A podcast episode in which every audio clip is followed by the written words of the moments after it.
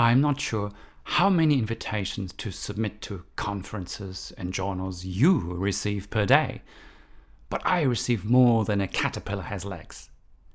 There are the occasional invitations to high profile conferences, but the vast majority is to conferences I never heard of.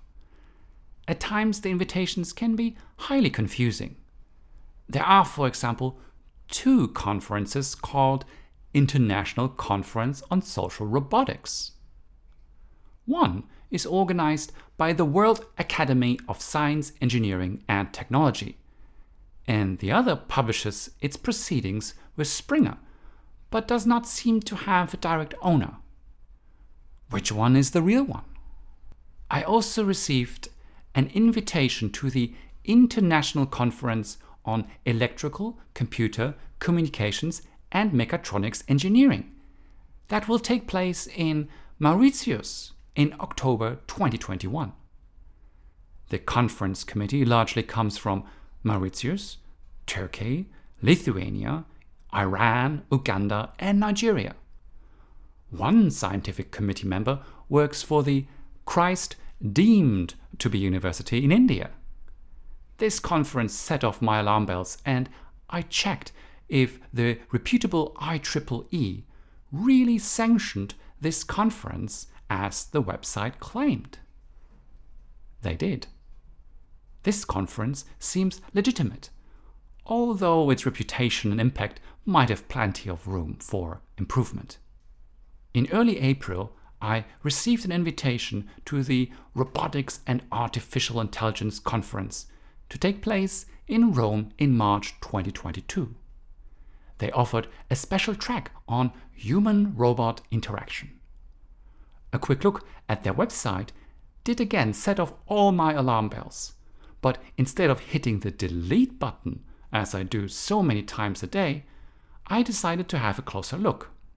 Who is organizing all these conferences? How do they work? And what academics are contributing to them? Why do they participate in a conference that might be nothing more than a scam. Would it not be great to actually talk to the organizer?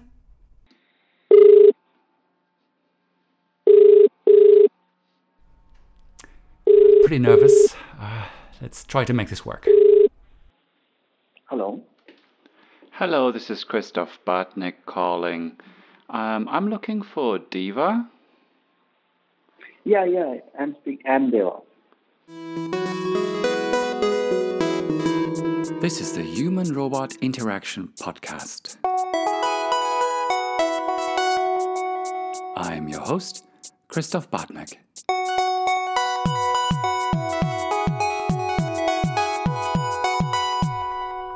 It took a long time before I managed to talk to the organizers. So let's start at the beginning. We need to understand what is the difference between a good conference and a bad conference. Great, Anton. It's wonderful to have you back in the podcast. Could you maybe enlighten us as to what are predatory conferences? Sure, thank you for that. And thank you for having me on. I really appreciate being back. These are great topics that you're going through.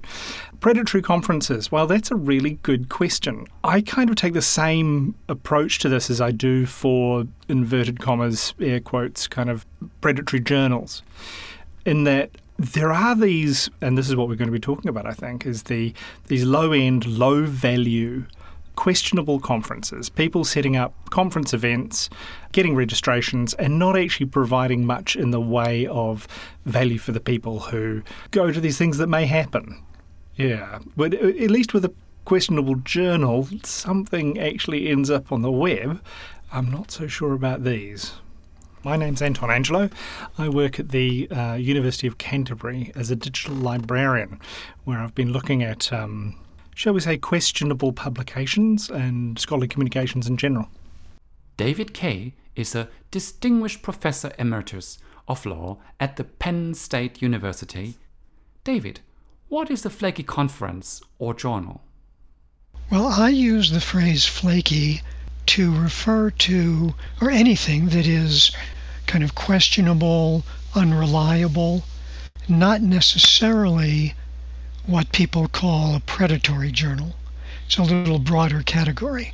Sometimes I actually have a discussion of that through comments or emails I get from journals or conferences that I mention. They will sometimes write, We're not predatory. And I'll say, Well, you know, I didn't say you were. Where do you see the difference between a flaky conference and a predatory conference? Well, the former, I think, is a um, superset of the latter. In other words, the ones that are kind of colloquially called predatory are ones that are really have no academic merit at all or or that to the extent they do it's incidental to an effort to really deceive people into thinking it's something there's not. There are other journals or conferences that are just questionable and I don't always know which is which. I'm a lawyer by the way.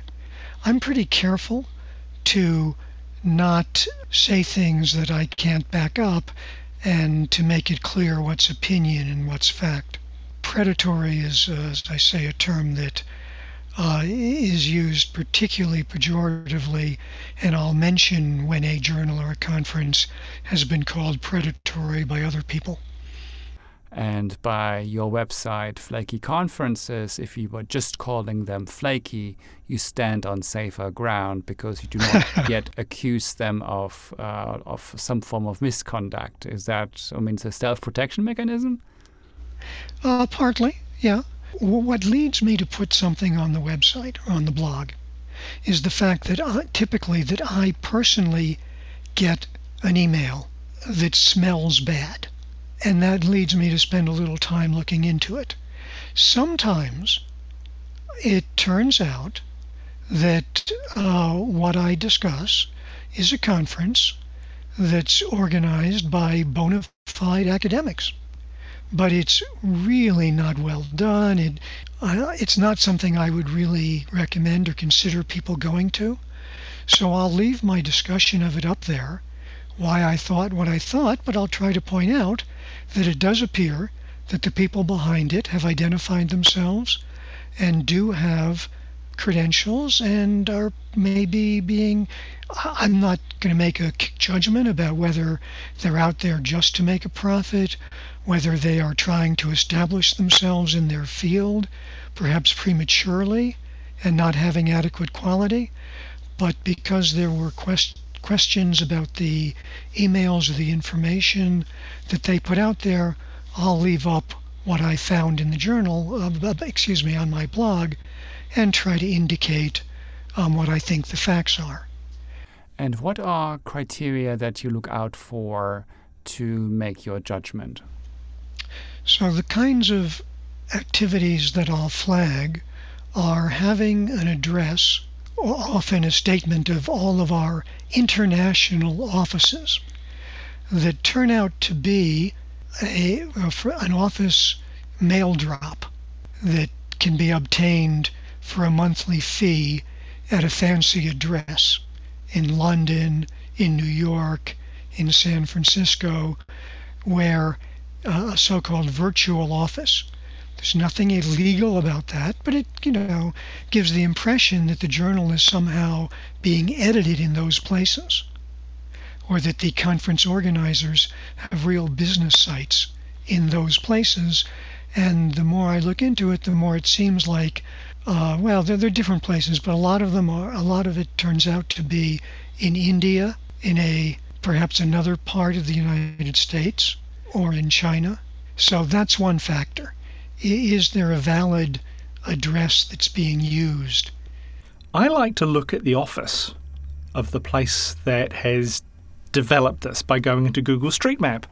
I have on times, if you see that it's a two up, two down on North Circular in London, or whether it's a nice little office suite somewhere in Basel, it's a very different thing.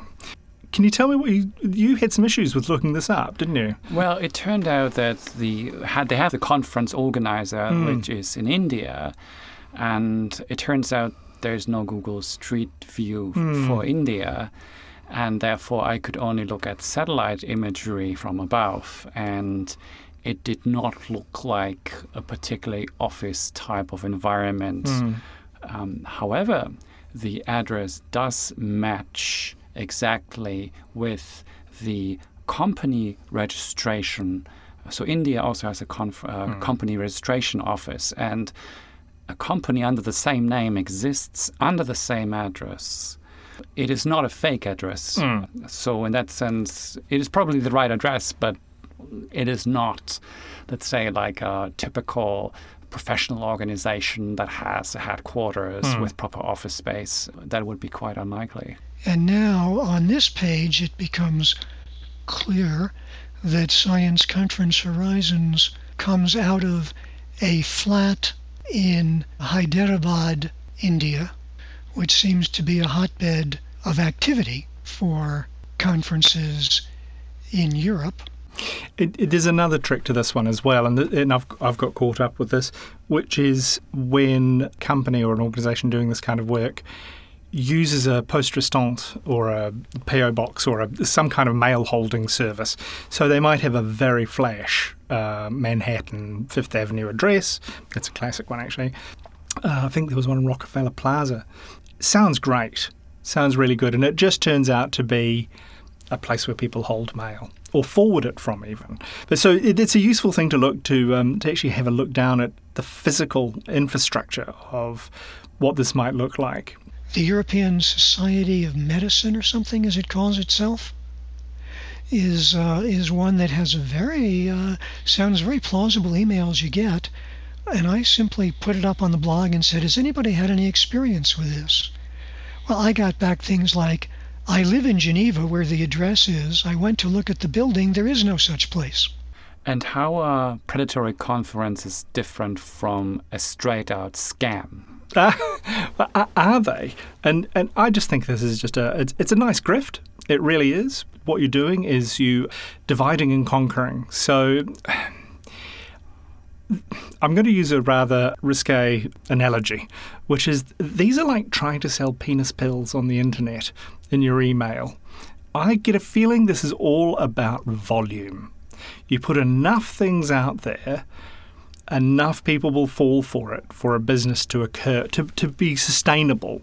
So, the conference in question is the Science Horizon Conference Series, hmm. and in particular, we have got a conference in the area of robotics, hmm. which was the reason that I got interested in it because I received an invitation to submit an abstract to the International Conference and Expo on Robotics and Artificial Intelligence. Robotics and artificial intelligence. It's both of them, just to be sure. Fantastic.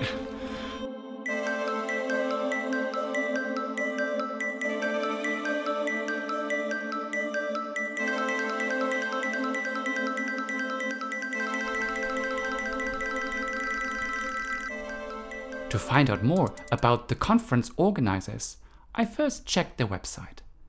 As usual, they do not give any names of the conference organizers or owners, just plenty of names and pictures of academics contributing to the conference as committee members or keynote speakers.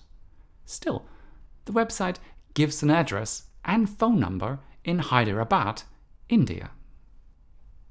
Next stop is a Whois lookup to find out who owns the domain name of the website. As usual, problematic conferences hide their identity in the domain name registration through a proxy. The only usable piece of information I could find through this lookup was that the domain name was first registered on January 9th, 2021. This website is brand new. I was a bit disheartened at this point in time since I am not a professional cyberstalker. But I did not give up and went down the rabbit hole.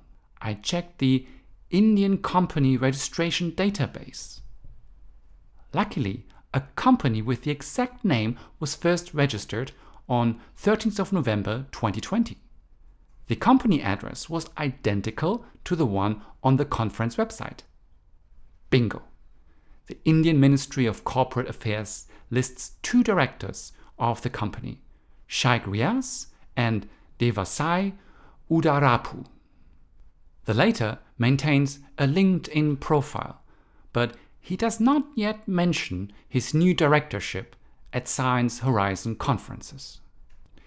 You can only get that far with cyberstalking. At some point, you need to engage directly to find out more. So I wrote the requested abstract and submitted it on April 15th. The website allowed me to select my type of submission, and full of confidence, I selected keynote speech for my contribution.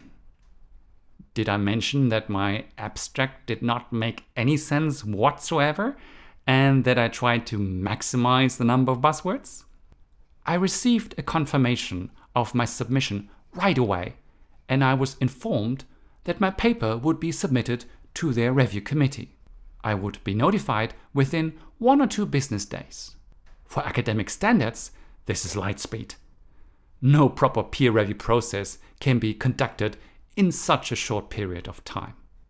On April 19th, I received my letter of acceptance. So far, so good. Clearly, this conference has no academic standards whatsoever, since it accepted my nonsense submission.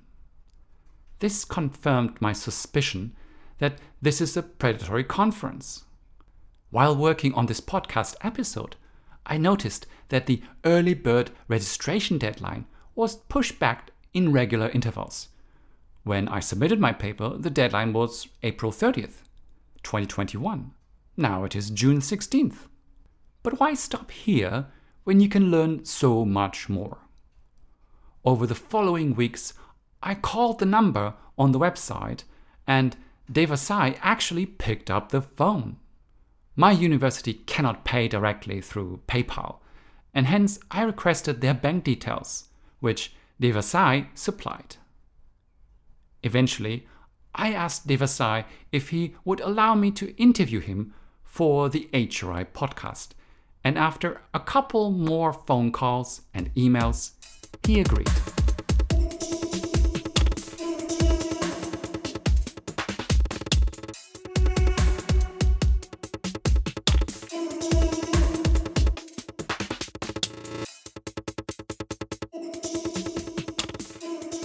So I'm a bit nervous. Um, let's see if I can make this work. Okay, Diva, I switched on the audio recording. Are you okay with that? Okay, okay. Okay, Diva, I thought maybe we start with something easy. Maybe we can just talk a little bit about you. Maybe you can give the, the audience your name and what your current job role is. Yeah, I am Devasai. I have completed my secondary school in Telangana and I have completed my 12th standard in Vijayawada. Uh, recently I have get a graduate degree in 2019 from a University. I have completed the graduation in Tamil Nadu. Yeah, I have studied the biomedical engineering. Um, I had a look at your LinkedIn profile and I also noticed that you worked for a couple of companies. Yeah, So, what kind of work experience do you have? yeah, I have worked for the Ababil Healthcare. For less than a week, I don't want to visit the hospital to hospital. Why? Because the job is manufacturing device devices. In example, like C- CT, MRI, ECG, EMG, like that. I have to calibrate that machines. Hmm. We have to do the service, but mm, I can't to visit uh, visit to hospital to hospital. Mm, I have moved to the digital marketing executive in scientific arena company. Yeah, so scientific, uh, I'm not sure how to pronounce that, scientific Irevna? Arena. Yeah, yeah. Wh- What kind of company is that? It is digital marketing company that is publishing the content creation and SEO, email marketing, and social media. Well, there was no information about this company online, so I was just, yeah, there was just no information. I was a bit curious. No, no. Uh, I think so. A, a website is in under maintenance. I think so. Scientific Irevna is not under maintenance. It is a marketing, publishing, and event organizing company, but it has no website. How can you possibly operate as a publisher and event organizer without a website. The company did not respond to any of my emails. Time to dig a bit deeper. The only traces I could find were a domain name registration, job postings, and a Facebook page. The domain name and the company was first registered on March 2019.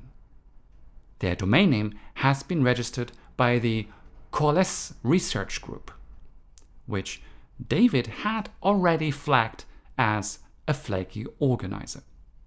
Their listed directors are Sindora Jalagam and Anuja Korukonda. Both have been previously associated to the infamous Omics Group. Now it seems like you are owning your own company, is that correct?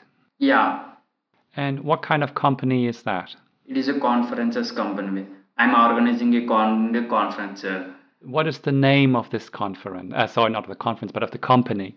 Science Horizon Conferences. We had a bit of communication before, and it seems like you have at least a partner. His name is Shaikh Riaz. Riyas. Yeah? Yeah, Sheikh Riyas. Is that correct? Yeah, is it correct? The two of you are owning and running this company? Yes. Wow, that's a that's a big responsibility.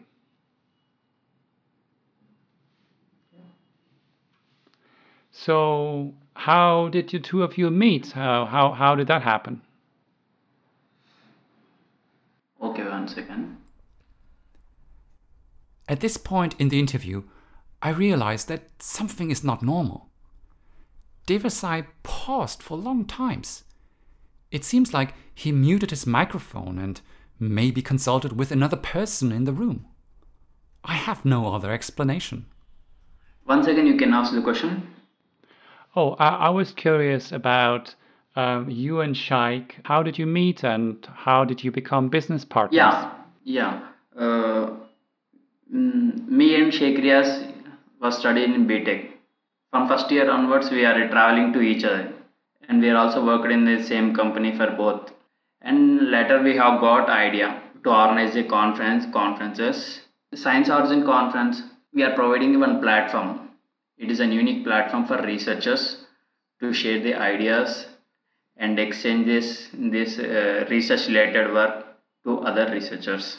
let's put it this way Bill Gates ought to, the, the, the foundation, some philanthropist ought to give a bunch of money to the enterprise of really devoting some effort to separate the wheat from the chaff here. Not just what are the best top five journals, the top 10, but what are the ones that really are ones that people should effectively boycott the ones I'm talking about now that have no true editorial board um, or that have people who should not be editors on the editorial board. And I, when I look into who the editors are, for example, I find people who are um, who've yet to publish more than one article themselves. Great. And and how many conferences are you currently organizing? Yeah, we are organizing 10 conferences. It is in norm, it is in 2022. Oh, that's a big number. That must be a lot of work. Yeah, And, and where do these conferences take place?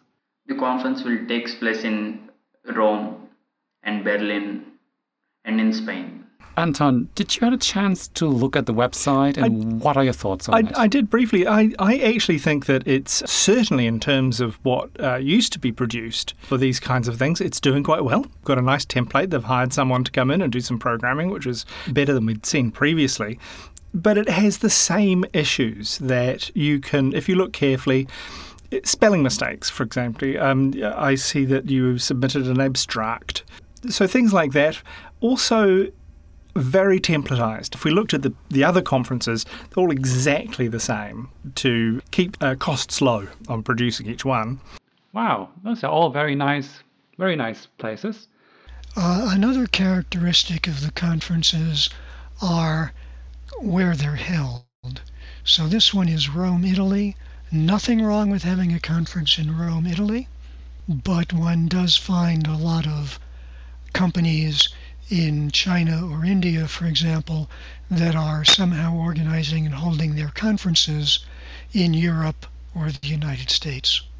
Maybe let's talk about the specific conference, the International Conference and Expo on Robotics and Artificial Intelligence.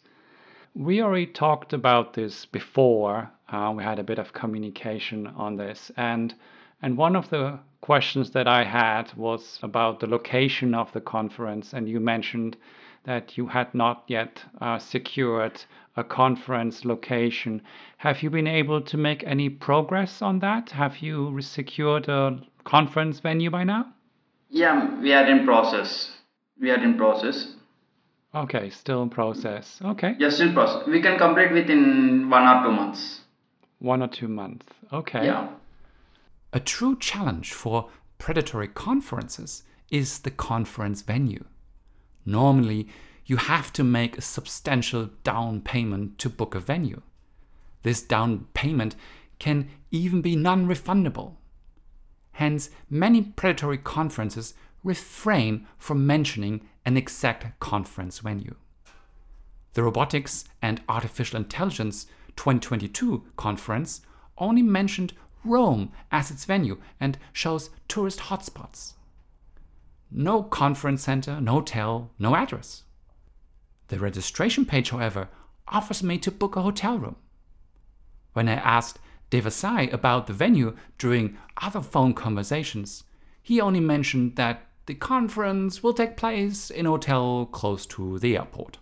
This particular conference is pitched to take place in Rome. Hmm, lovely. Let's go to Rome. Uh, I thought so too. I could not work out where exactly, and I asked the organizer, who never revealed it to Mm. me.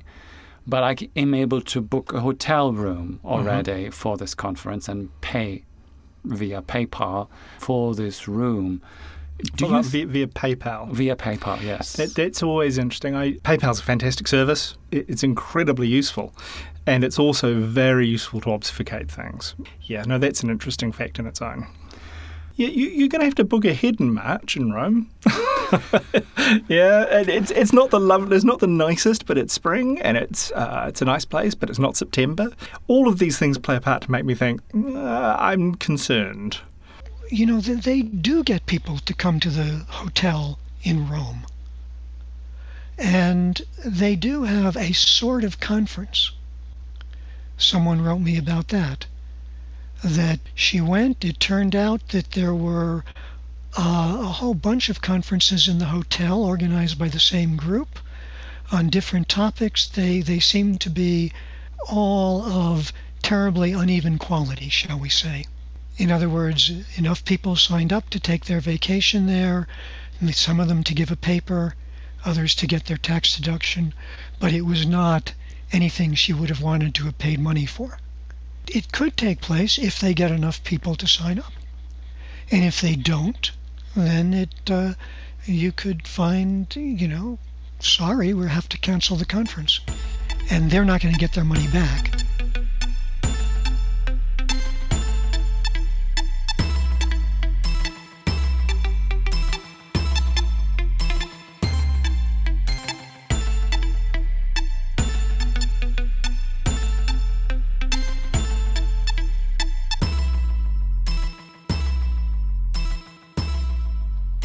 Cool. I also had to look at the website again, and I noticed that I think his name was Professor Hui Yu. He was previously mentioned as a speaker, and I was kind of really looking forward to meet him, but he's no longer listed. So I was just Yeah. what happened? He has some work, work to attend the conference. He having some other work. Oh, some other work. He was just got busy. Oh, it's a pity. I would have I would have liked to meet him, so I was looking forward to that. I wasn't completely honest here. I had contacted Professor Hui Yu before and told him how my meaningless paper had been accepted at the conference. I asked him about his involvement in the conference. He had replied that I had received several emails from the conference organizers, asking me to give a keynote, and I did not reply until I was contacted several times. The communication looked fine to me at that time. I did not think it would be a good conference, but did not think it would be a fraudulent event at all either.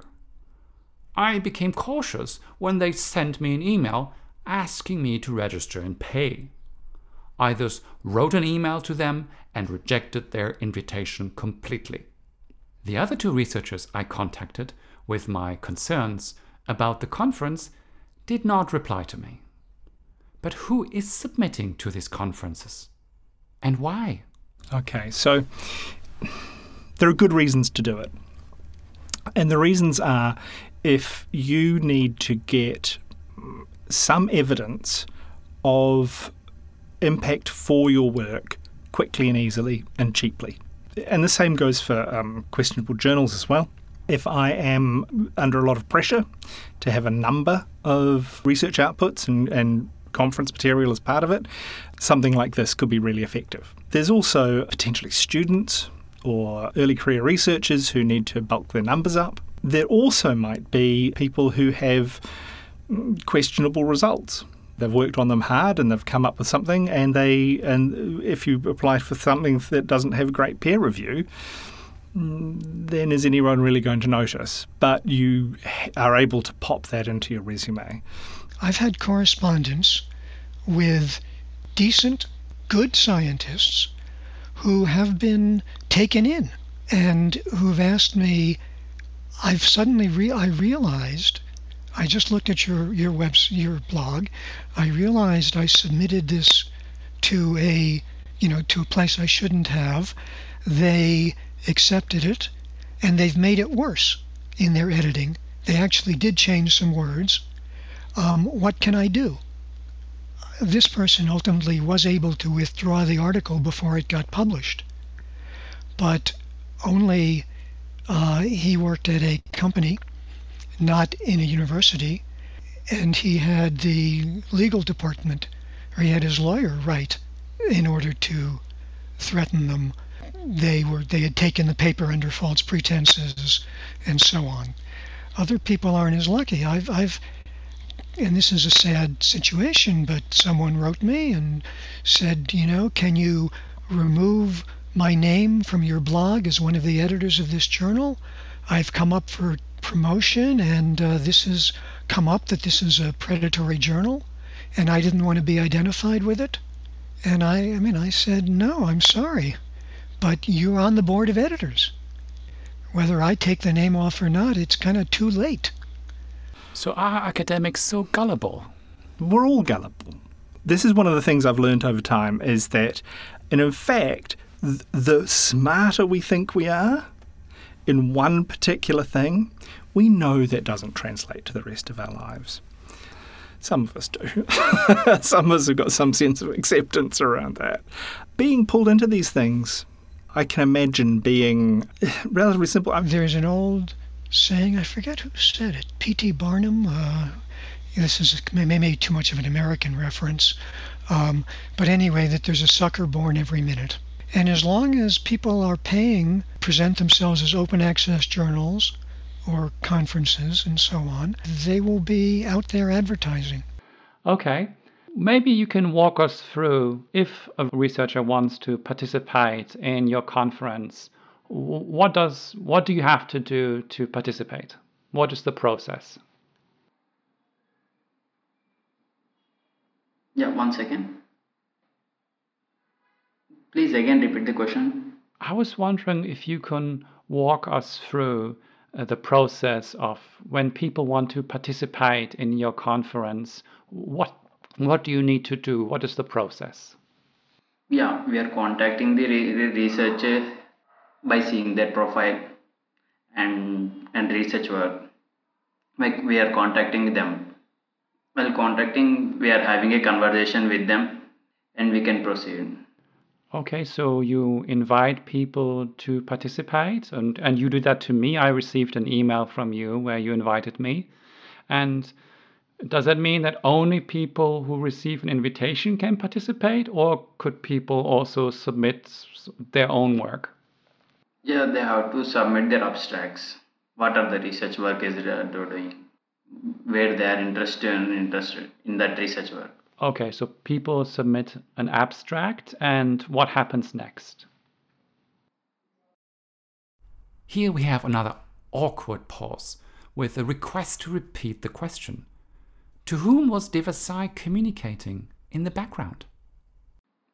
Yeah, again, you can repeat the question. Uh, the question is once people submit an abstract, what are the next steps? What happens next? After receiving the abstract, we can forward it to our reviewing review committee.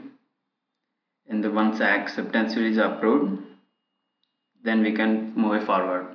The reviewing committee, is that the uh, conference committee that is listed on the webpage, or who is that? No, we are having the two or three members. Uh, sorry, what kind of members? Yeah, we can't reveal that. Oh, so you contact uh, you contact reviewers and ask them to review the abstract, and if they say okay, this is a good abstract, then you invite the person to give a presentation. Is that the idea? Hmm. Actually, a question that I had, uh, I submitted an abstract. Do you expect me to also write a full paper? Yeah, I understood. Just we are uh, organizing the conference. For that, we are receiving the abstract, and um, we are. Um, one second. Clearly, he's talking to somebody else. What made me curious is that most of the people that I could identify as being the directors of these companies are all rather young, recent graduates from universities. I'm left wondering if there might be more senior members in the background. Yeah, you can go ahead for another question. No, I, was just wondering for myself, like sometimes you have conferences where you submit an abstract and then closer to the conference you have to submit a full paper.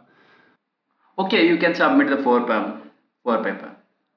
That we are in process with. In process, we'll contact with uh, journal publishing comp- company companies. While contacting them, your paper will be published in the journals. Okay, that was actually my next. It is. It is. It is entirely different from conference. It is a journals and it is confer- conference. Where your research paper, four or five papers, that is comes under the manuscript.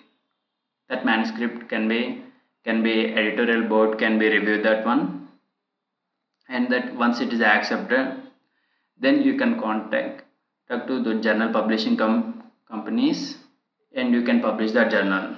And what kind of journal companies are those? No, we are not in step in mm, journal publishing, and just we are conducting the and organizing the conferences. Just we have entered in this platform, conferences platform. May our main aim is to all researchers have to be stay in one platform and to elaborate these ideas, ideas, research works,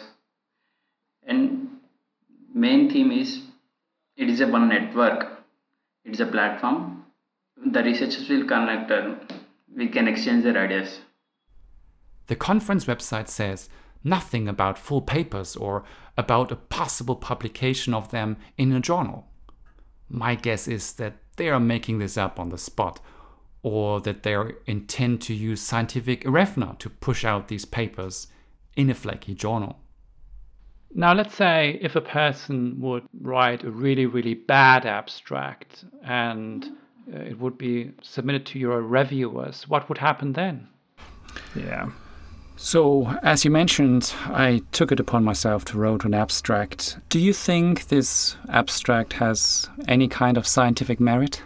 No, not at all. I think it's got sociological merit. I think I could write a paper on this abstract in that the way that you have put in virtually every decent buzzword from about, I'd say, 1995 to present is really impressive. And you've done it in a way that uh, actually imparts no meaning at all, which I'm it really, really um, I like that a lot. So yes, I could write a paper on this, but it, this paper itself, no. Anybody who knows anything about the field is going to say this is a joke, right?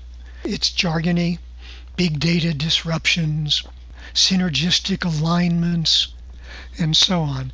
But I, I got to say, I've seen funnier ones that are even more leap out at you even more. So I submitted one to a, a conference.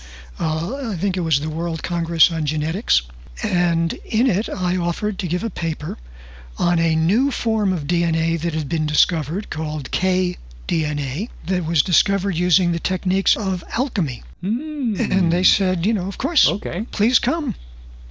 You are being more subtle. I've been on the editorial board of journals, and there's no way a paper with your abstract would be accepted. It's dense with, with not just jargon in the field, but but really empty words. People have done such outrageous things. I mean, they've composed material using the autocomplete feature of their phone. Oh, that was me. Oh, yeah, did you do that? Okay. I did that one, yes. Well, you're not the only one. Or, or whether, whether there was a group who used random random word generators. Uh, well, there Um, are automatic paper generators for math and computer science where you just give in a couple of parameters and it automatically generates a paper for you. Mhm. That does exist. And they look, on the face of it, again, convincing, but of course, completely empty. Yeah, for now we have we didn't receive that uh, abstract ad abstracts. Just because we have recently we have started this this company. Right now, every abstract that gets submitted is accepted for the conference. Is that the idea right now? Yeah. Did you hear that? Every abstract submitted gets accepted. to claim that it's, for example, uh, rigorously peer reviewed when it's not. You know, that's a deceptive practice. That's a scam in my book because you are misrepresenting what you are doing. It's also part of predatory. How do these conferences sustain themselves? It's a volume game. I mean, how did you find out about this conference in the first place? I received an email invitation. Exactly. So, out of the blue, you receive an email invitation. It is towards your discipline. So, they have obviously done a little bit of work in getting email addresses. When I think about it, that's not too hard. A little bit of a script on Scopus or something like that. I'd be able to get a good email list, or I might just buy one. We know, we know we can do this. The business model is about getting people to submit abstracts, getting them accepted so that people will register. And it, it seems that they've left the bar for submitting abstracts very low, which means more people are going to register. One answer is that they fill a market, academics, who are very unsophisticated or unduly ambitious. Okay, so you don't filter like, or you select papers, or you might even reject papers if they're not good enough. Nothing, nothing like this. If the abstract is good and it is valid abstract, there is no plagiarism in that, then it will get accepted. If the abstract is having a lot of plagiarism content and it is some other research related work um, and they are publishing the, some other conference abstracts to the, up to this conference abstract, then the abstract can be rejected. Plagiarism checks can be done almost automatically these days, and they do not require scientific editors. While Devasai might have checked submissions for plagiarism, it alone does not qualify for or substitute peer review. That's very wise. I do that all the time with my students as well to check plagiarism is indeed a big problem. But there's also another problem, and that is, and this is probably where I have to make a confession the abstract that I wrote is actually complete nonsense. It doesn't actually make any sense. And I was wondering why you invited me to give a keynote speech. Okay. He just disconnected. Well, that's a pity. So I just tried to ask him to reconnect because, yeah, he hung up. And now he's asking me to make a phone call. So, so I guess I'll try that again.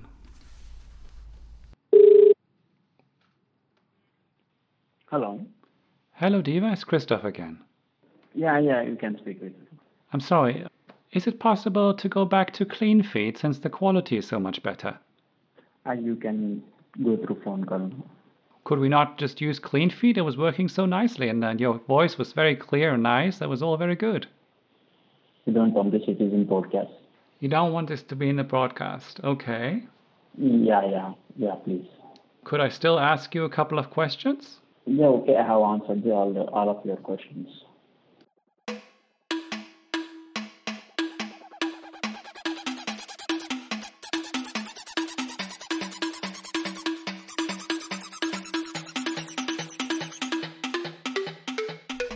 Devasai did no longer want to talk to me using the CleanFeed software that runs in a web browser.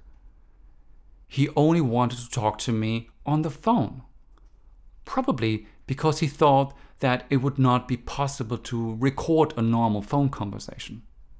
Well, it is possible. But I have to respect his direct request not to broadcast the conversation that followed. Devasai apologized for accepting my paper and he begged me not to broadcast the interview. He claimed that they are only trying to provide a platform for scientists to exchange ideas and that they did nothing illegal. David did keep researchers accountable for their participation in predatory conferences and journals. Shaikh Riaz and Devasai Udarapu need to be held accountable for the Science Horizon Conference, and it is important to warn researchers about this probable scam. Do you think this event will actually ever take place? Will people travel to Rome and attend an event? I sincerely doubt it. And, and the main reason I doubt it is the information that you gave me about the abstract that they accepted. And that to me uh, feels like it was a good test to see whether um, they were taking this seriously. It's a really interesting question whether it will actually happen because, of course, we don't know. It, it could. There could be enough people who actually sign up for it that it becomes a worthwhile thing to do.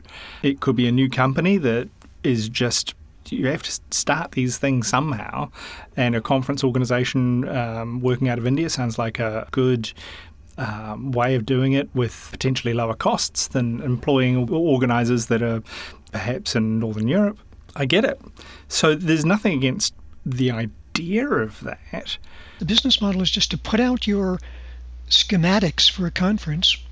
People will come to it because they want to go to a nice city like Rome, and some of them will, they don't really care.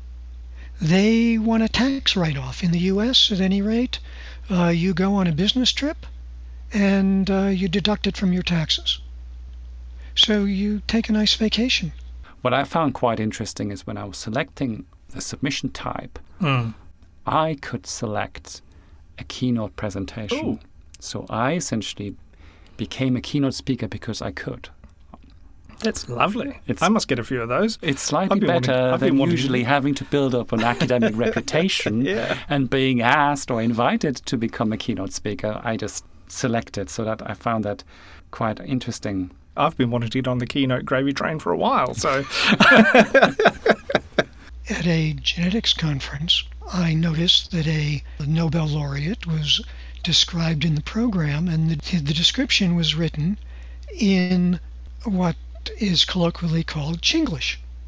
It was hard for me to believe that the individual who was being listed as a plenary speaker had had conceivably, you know, he, that he might not even be aware of this.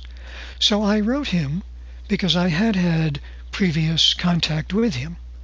And t- to my surprise, I mean, what he wrote back was "Thank you very much," and he he contacted them to correct the biography a bit. But he was in fact a speaker there, and that was perhaps a more was it a more sophisticated operation? I don't know, but I think they were paying for a few speakers in order to entice others to come. And they did have a Nobel laureate on their panel, even though I would have no hesitation to call them predatory. Another thing that occurred is that within three day, or three or four days, I got a re- acceptance letter Hmm. with almost like a certificate of acceptance. Ah. That had never happened to me. Normally, you get like an email saying you got accepted with Hmm. peer review comments, but you never get a certificate of acceptance phys- with a physical- stamps. Not no, but a PDF Oh, with a stamp on Nice. it and everything. Hmm. So that was struck me a bit odd. Why do you think these type of conferences uh, put such a high emphasis on certificates, things that have look like some sort of achievement, I suppose? I, I suspect they're looking for chain registration. So you will say, "Oh, look at this one I've been accepted for this fantastic conference," and then you'll encourage your colleagues and and your contacts to follow along and, and come along and spend a lovely time in Rome uh, with you, and get a, get one of one yourself.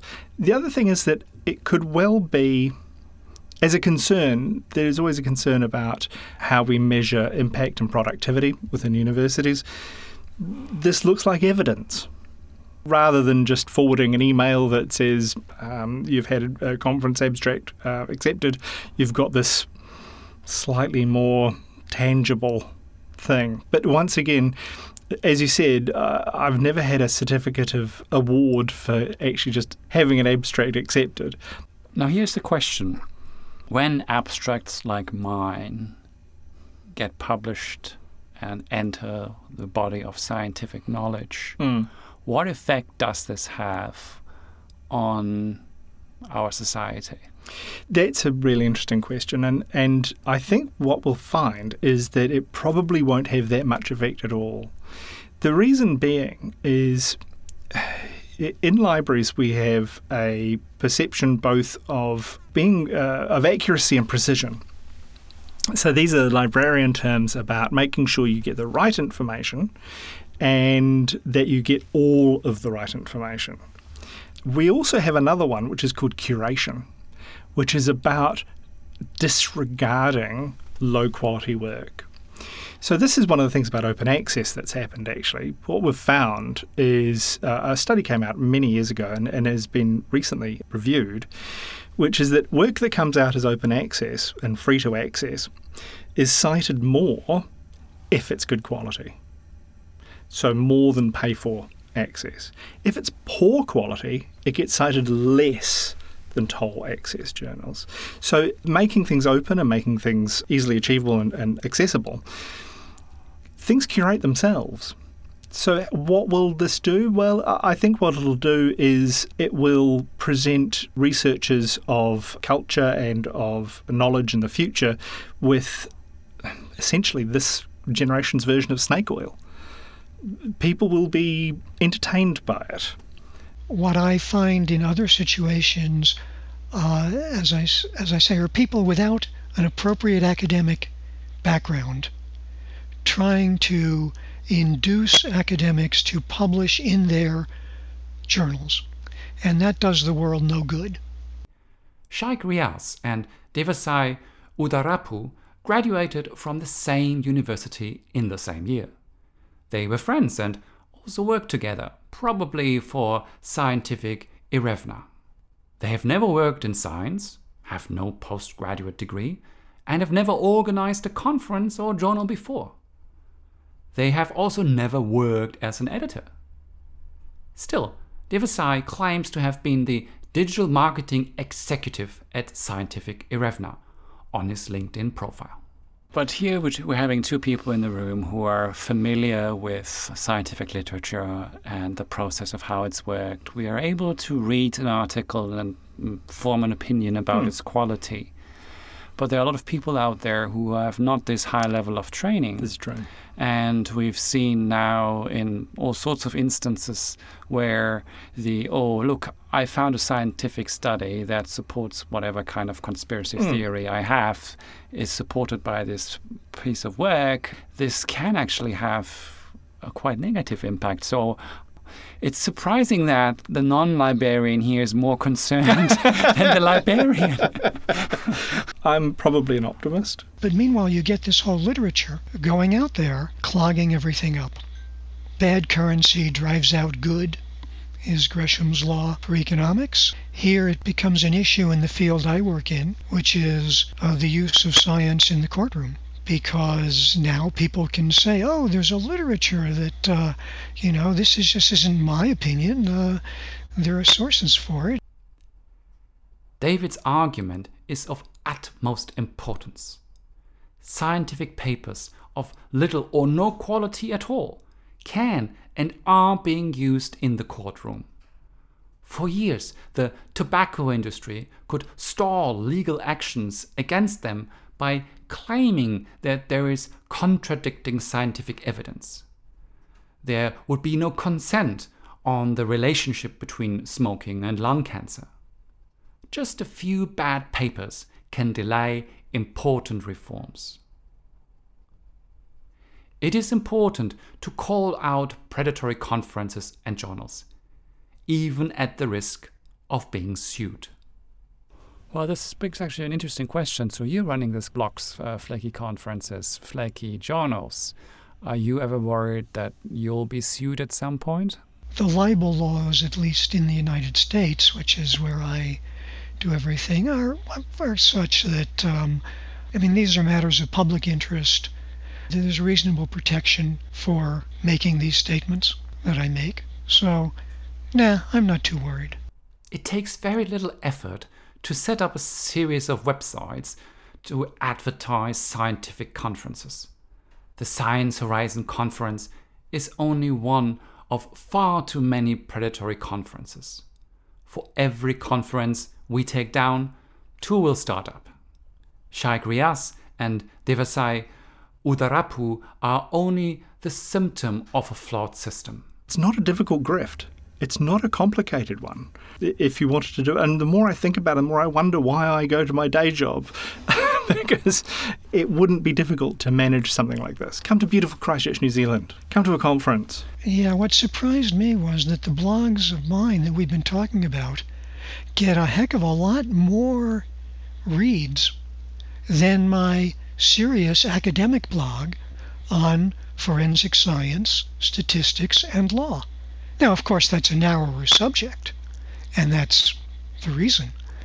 But still, I'm finding that some people are genuinely hurt by them, others are just ignorant. But I get a lot of sort of thank you notes that, um, you know, I got this email, it sounded good, I started to look into it. I came across what you said, and, and oh my gosh, but I got to admit, I'm not sure how much longer I can keep this up. I, I, don't have classes to meet, but I, I do do uh, some pro bono legal work that you know might be better than just keeping track of emails. But then again, I never cease to be amazed at what I find. The true change must come from us. We must stop submitting papers to flaky conferences and journals and stop participating in their organization.